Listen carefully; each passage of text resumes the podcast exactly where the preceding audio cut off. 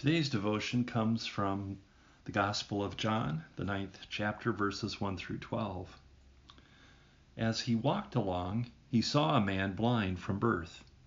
His disciples asked him, Rabbi, who sinned, this man or his parents, that he was born blind? Jesus answered, Neither this man nor his parents sinned. He was born blind so that God's works might be revealed in him. We must work the works of him who sent me while it is day. Night is coming when no one can work. As long as I am in the world, I am the light of the world. When he said this, he spat on the ground and made mud with saliva and spread the mud on the man's eyes, saying to him, Go, wash in the pool of Siloam, which means sent. Then he went and washed and came back, able to see. The neighbors and those who had seen him before as a beggar began to ask, Is not this the man who used to sit and beg? Some were saying, It is he. Others were saying, No, but it is someone like him. He kept saying, I am the man. But they kept asking him, Then how were your eyes opened? He answered, The man called Jesus made mud, spread it on my eyes, and said to me, Go to Siloam and wash. Then I went and washed and received my sight. They said to him, excuse me, they said to him, Where is he? And he said, I do not know.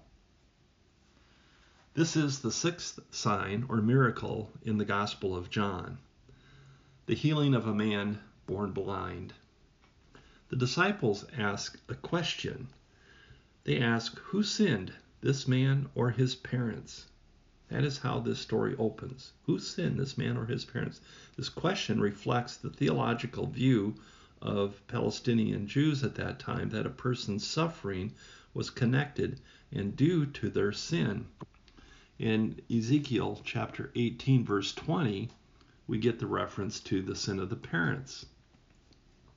Ezekiel proclaimed, The person who sins is the one who will die. The child will not be punished for the parent's sin, and the parent will not be punished for the child's sin. Righteous people will be rewarded for their own righteous behavior, and wicked people will be punished for their own wickedness. So there had been this view um, that you could inherit sin from your parents, and Ezekiel is making the point no, indeed, you will die of sin because of your own sins. So there is still the connection to sin, but it's not according to the parents. In Exodus 20, verse 5, we have this reading.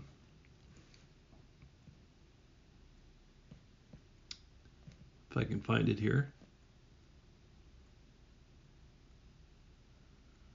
Let me begin at four. You may you must not make for yourself an idol or any kind of image or anything in the heavens or the earth or in the sea. You must not bow down to them or worship them. For I, the Lord God, am your am a jealous God who will not tolerate your uh, your affection for any other gods. I lay the sins of the parents upon the children, and the entire family is affected, even children in the third and fourth generations of those who reject me. So here you have the perspective that it is passed on from the parents' sins. So, this is the theological argument that seems to be driving this. Um, this Exodus passage highlights the, the, the, alternative theological perspective from Ezekiel. Um, and we also know that during this time, Jewish scholars argued that it was possible for a child to sin even in the womb if one can imagine that. Um, in Psalm 58, I can get to that here, uh, verse 3, uh, there is an interesting reference to um, sin uh, in utero. And um, why this is important is because this particular text is used um, by many Jewish scholars at that time. Um, let me read this uh, 58 uh, verse 3. These wicked people are born sinners, even from birth they have lied and gone their own way. So um, the the reference being that they were born in sin, uh, being that the sin occurred even while they were in in their mother's wombs. And why this is important is because uh, this text is used to make the point that Esau displayed sinful inclinations from inside his mother's womb. So we have all these different theological arguments going on about sin.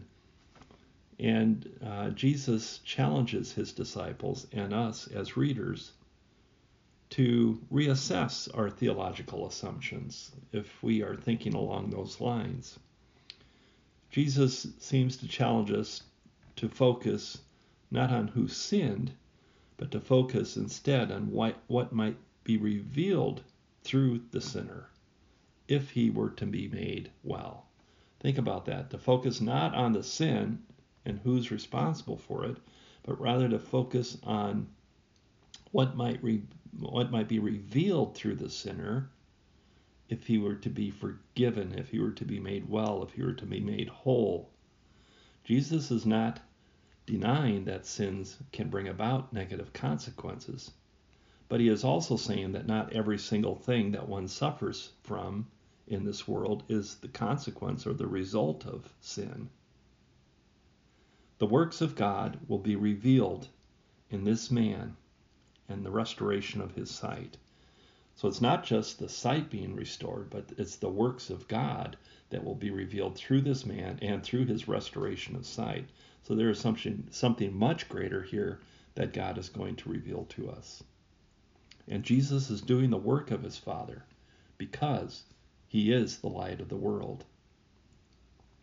It is still day, but night is coming, Jesus says, when no one will work.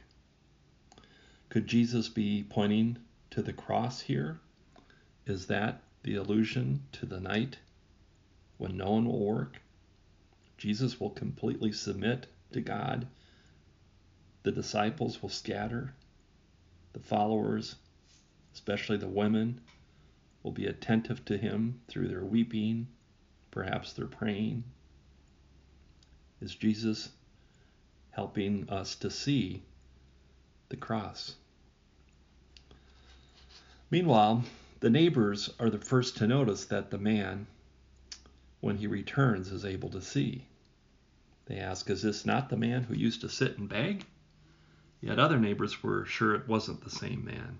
They say, No, but it looks like someone like him.